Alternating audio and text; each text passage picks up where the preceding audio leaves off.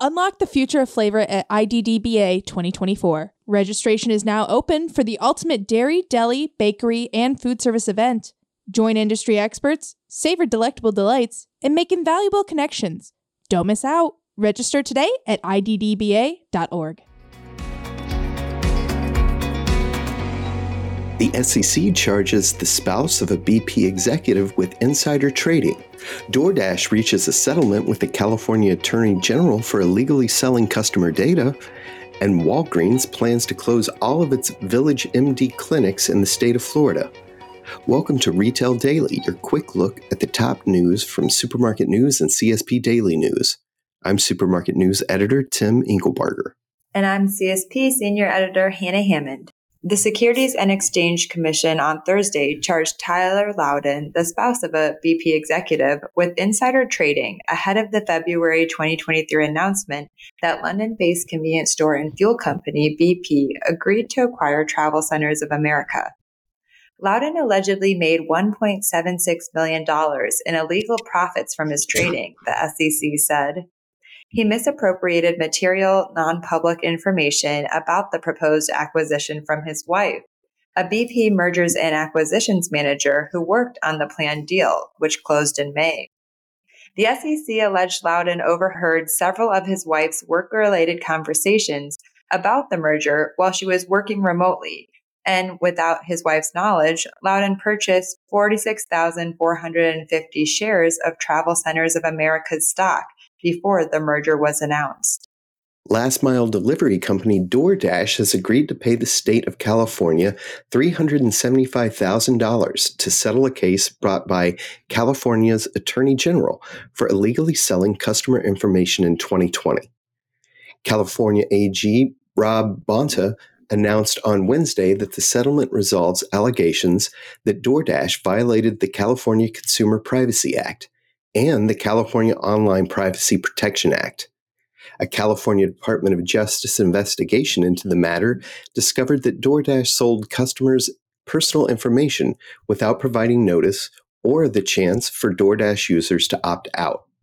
Cross America Partners and its Lehigh Gas Wholesale Services subsidiary entered into an agreement in late January to acquire 59 convenience stores from Applegreen Midwest and Applegreen Florida for $16.9 million, according to a filing with the Securities and Exchange Commission. Walgreens pulled off a string of strategic moves in the healthcare sector over the last couple of years, one of which was buying a major stake in VillageMD for $5.2 billion in 2021.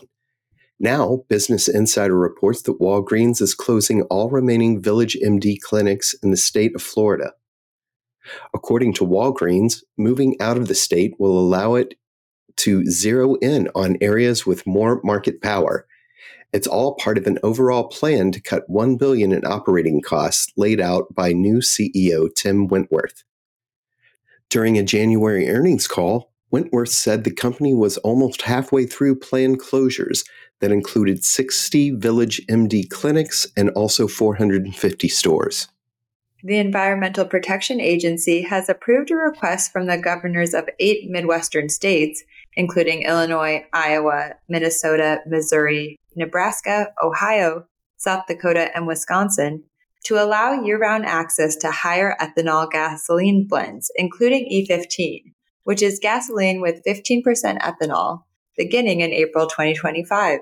Charlotte, North Carolina based retailer Family Dollar which is owned by Dollar Tree, is facing a multi district lawsuit claiming a distribution center in Arkansas was infested with rats that may have infected products delivered to stores in six states.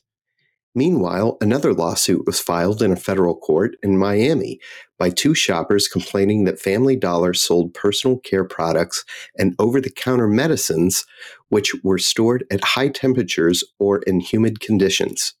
RaceTrac and Raceway convenience stores will now accept Fuelman's fuel and fleet cards at all locations. The Atlanta based C store chain on Thursday announced its partnership with Fuelman, a FleetCor Technologies Inc. company and leading local fuel expense management solution. Heritage Grocers Group, owner of Cardenas Markets and several other Hispanic specialty grocery chains, has launched Cardenas Rewards, a loyalty app for Cardenas shoppers. The app, which is available on Google Play, the Apple App Store, and Cardenas website, enables shoppers to click on coupons and offers to add them to their account. They can then provide a phone number or their barcode from the app at checkout to redeem the offers. Four large and three mid-sized convenience store chains are on the Forbes new best employers list. The annual ranking comes from a survey of employees at American companies. Survey respondents were asked to rate their employer and indicate if they would recommend it to others. The four convenience stores on the large companies list, of which there are 600, are Kwik Trip with a K, ranked at 92, QuikTrip with a Q, ranked at 248, Maverick at 269, and Sheetz at 341. There are 400 mid-sized companies on the list.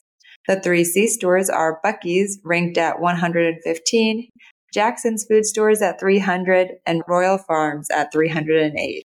Members of the Michigan United Food and Commercial Workers Local 951 voted this week to ratify new Meijer contracts containing improvements to wages, paid time off, health care, 401k, and premium pay. UFCW 951 is the largest private sector union in the state, representing over 28,000 workers in a variety of industries, over 25,000 of which are Meijer workers. The Food and Drug Administration Center for Tobacco Products released a 2023 review of the FDA's progress on tobacco product regulation. The review includes updates regarding its five year strategic plan, the latest compliance and enforcement actions, and more. Out of stock items are an ongoing source of consternation for grocers trying to build their online sales. But a new report from Kroger's data analytics firm 8451 says they could stand to lose nearly a quarter of their sales business when products are unavailable. 8451's Consumer Digest Omnichannel Trends February 2024 report reveals that 23% of omnichannel shoppers will search elsewhere online if their grocer has items out of stock. The product categories shoppers are most willing to allow substitutions for include shelf stable items, paper products, and household goods. Those products they are least willing to substitute include healthcare products, beauty care, pet supplies, and products out of the deli, meat, and fish departments. And that'll do it for today's episode of Retail Daily. Subscribe on Apple Podcasts, Spotify, and more for your daily dose of retail news. For more on these stories, visit CSP Daily News and supermarketnews.com. I'm Tim Inklebarger. And I'm Hannah Hammond. Have a great day.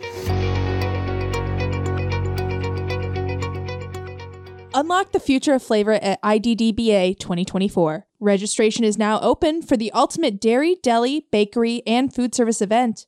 Join industry experts, savor delectable delights, and make invaluable connections. Don't miss out. Register today at iddba.org.